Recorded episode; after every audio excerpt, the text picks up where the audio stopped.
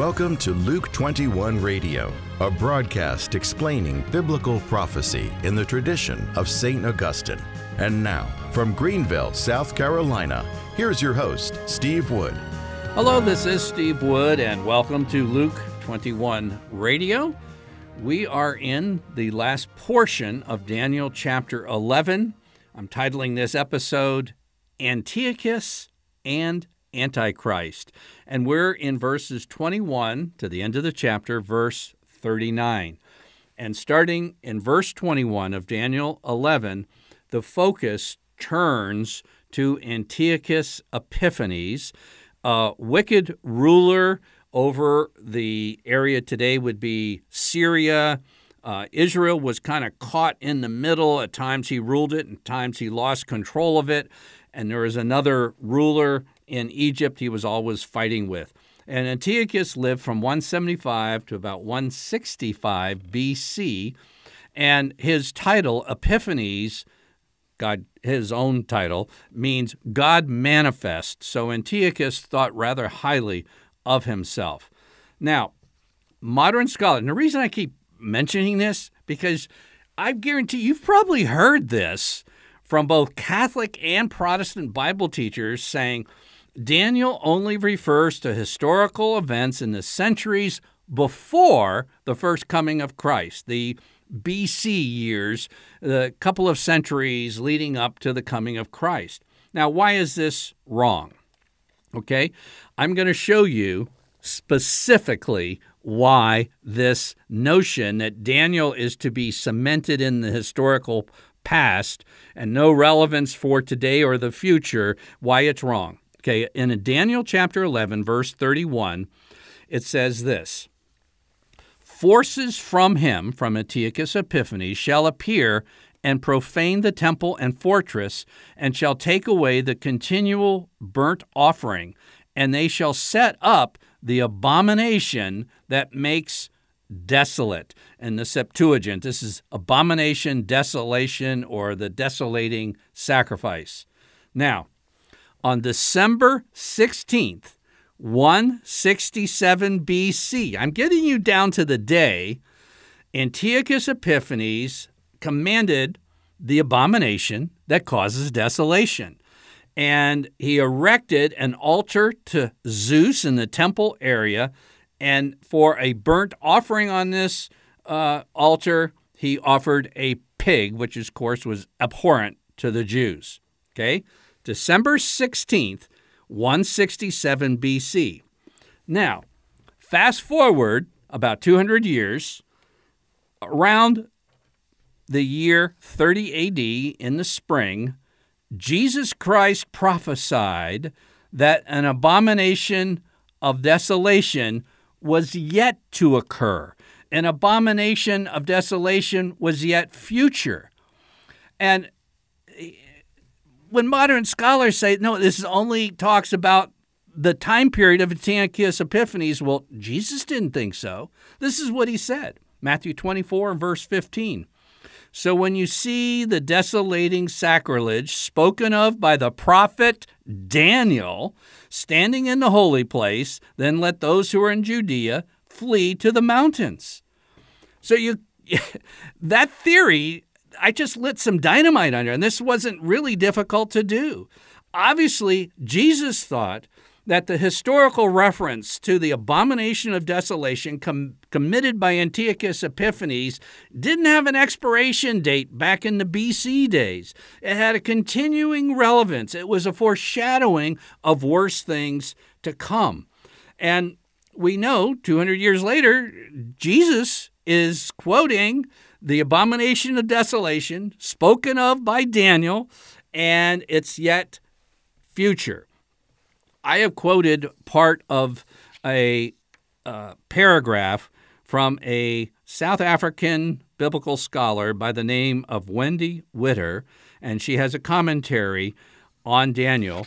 And I'm going to read to you two paragraphs. Now, this may not sound a whole lot to you, but she has put together basically the most balanced and forthright explanation of how the past how the first century and how the future can all work together in prophetic understanding. Listen, did Jesus speak of the fall of Jerusalem in 70 AD? Yes. Did Jesus also speak of the eschatological end? Yes. In fact, by alluding to Daniel's desolating abomination in the temple, Jesus invoked a complex typology of prophecy and fulfillment, stretching all the way from Nebuchadnezzar to the eschatological Antichrist. The temple had been initially desecrated by the Babylonian destruction of Jerusalem.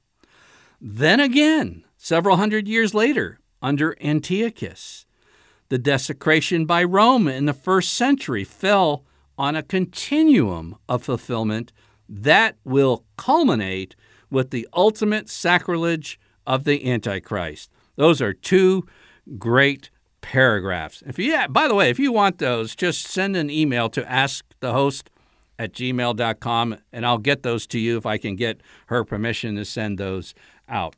Okay? Now, all I'm saying is don't cement Daniel to the past. People, it, there are historical references, and Daniel 11 is chock full of them. And there's extensive reference, historical reference, to Antiochus Epiphanes and what he did back in 167. But it's not limited to that.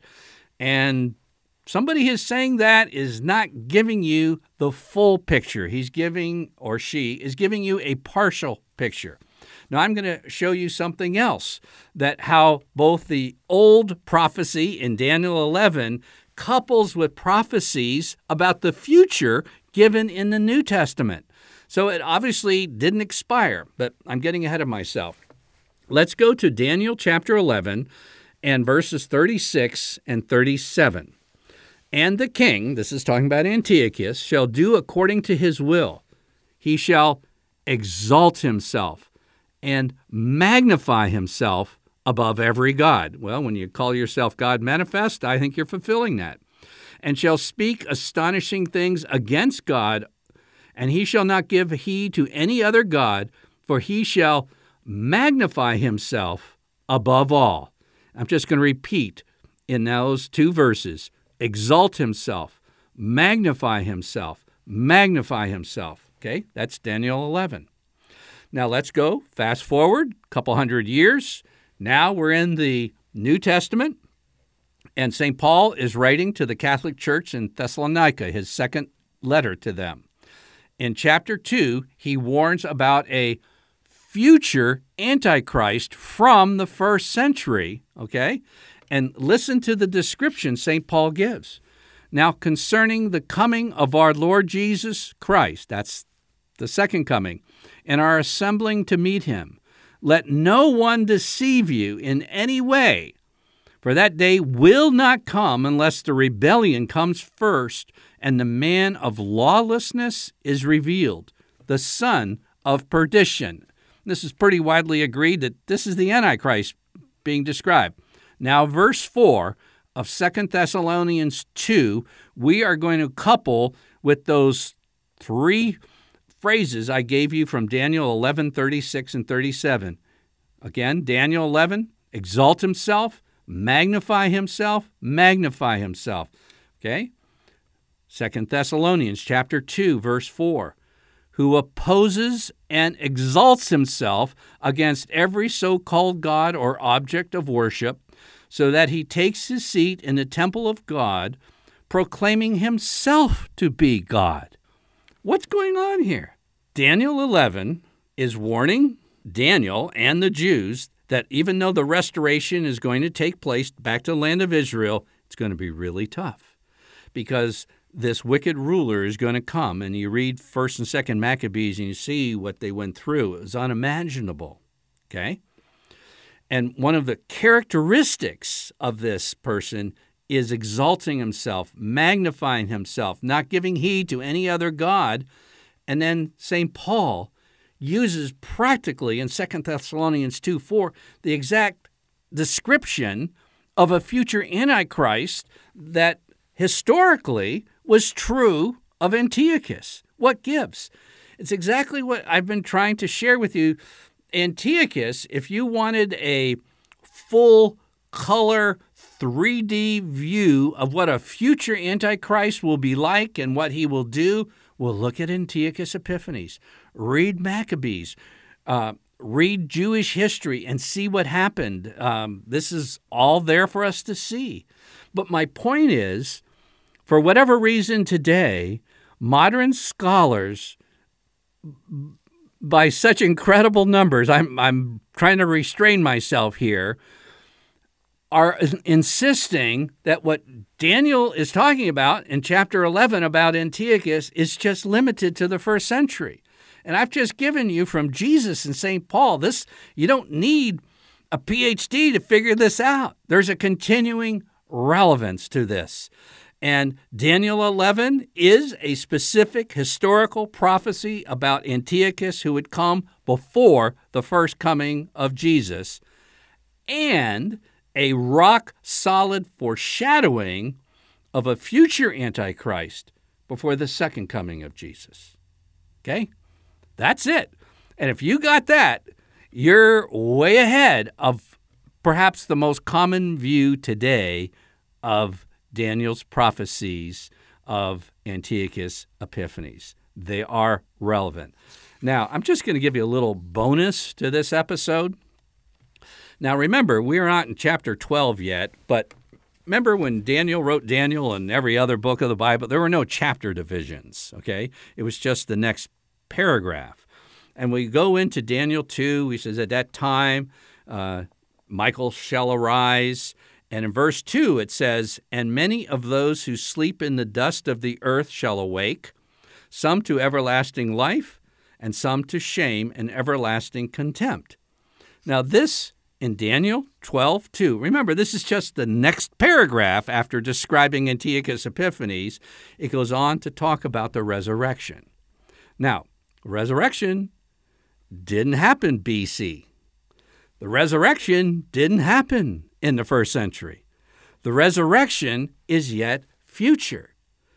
But doesn't Daniel have historical reference? Yes. Doesn't it have application to the first century? Yes. And does it have reference to the future? Absolutely.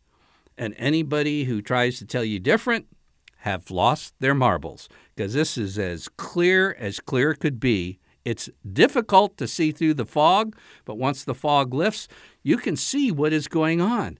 And just hang on to this. Compare Daniel 11 with Matthew 24.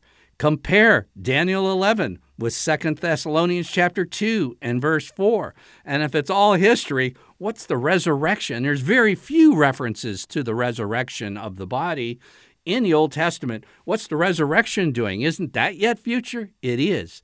Daniel talks about past, talks about the first century, he talks about the future. And that's the way to view these things. And there's a lot of experts who'll take one of those three time periods and say, this is all it refers to. And there's truth to what they're saying, but it's not the full truth. The full truth is 3D. I'm Steve Wood, your host, and you've been listening to episode 169 of Luke 21 Radio.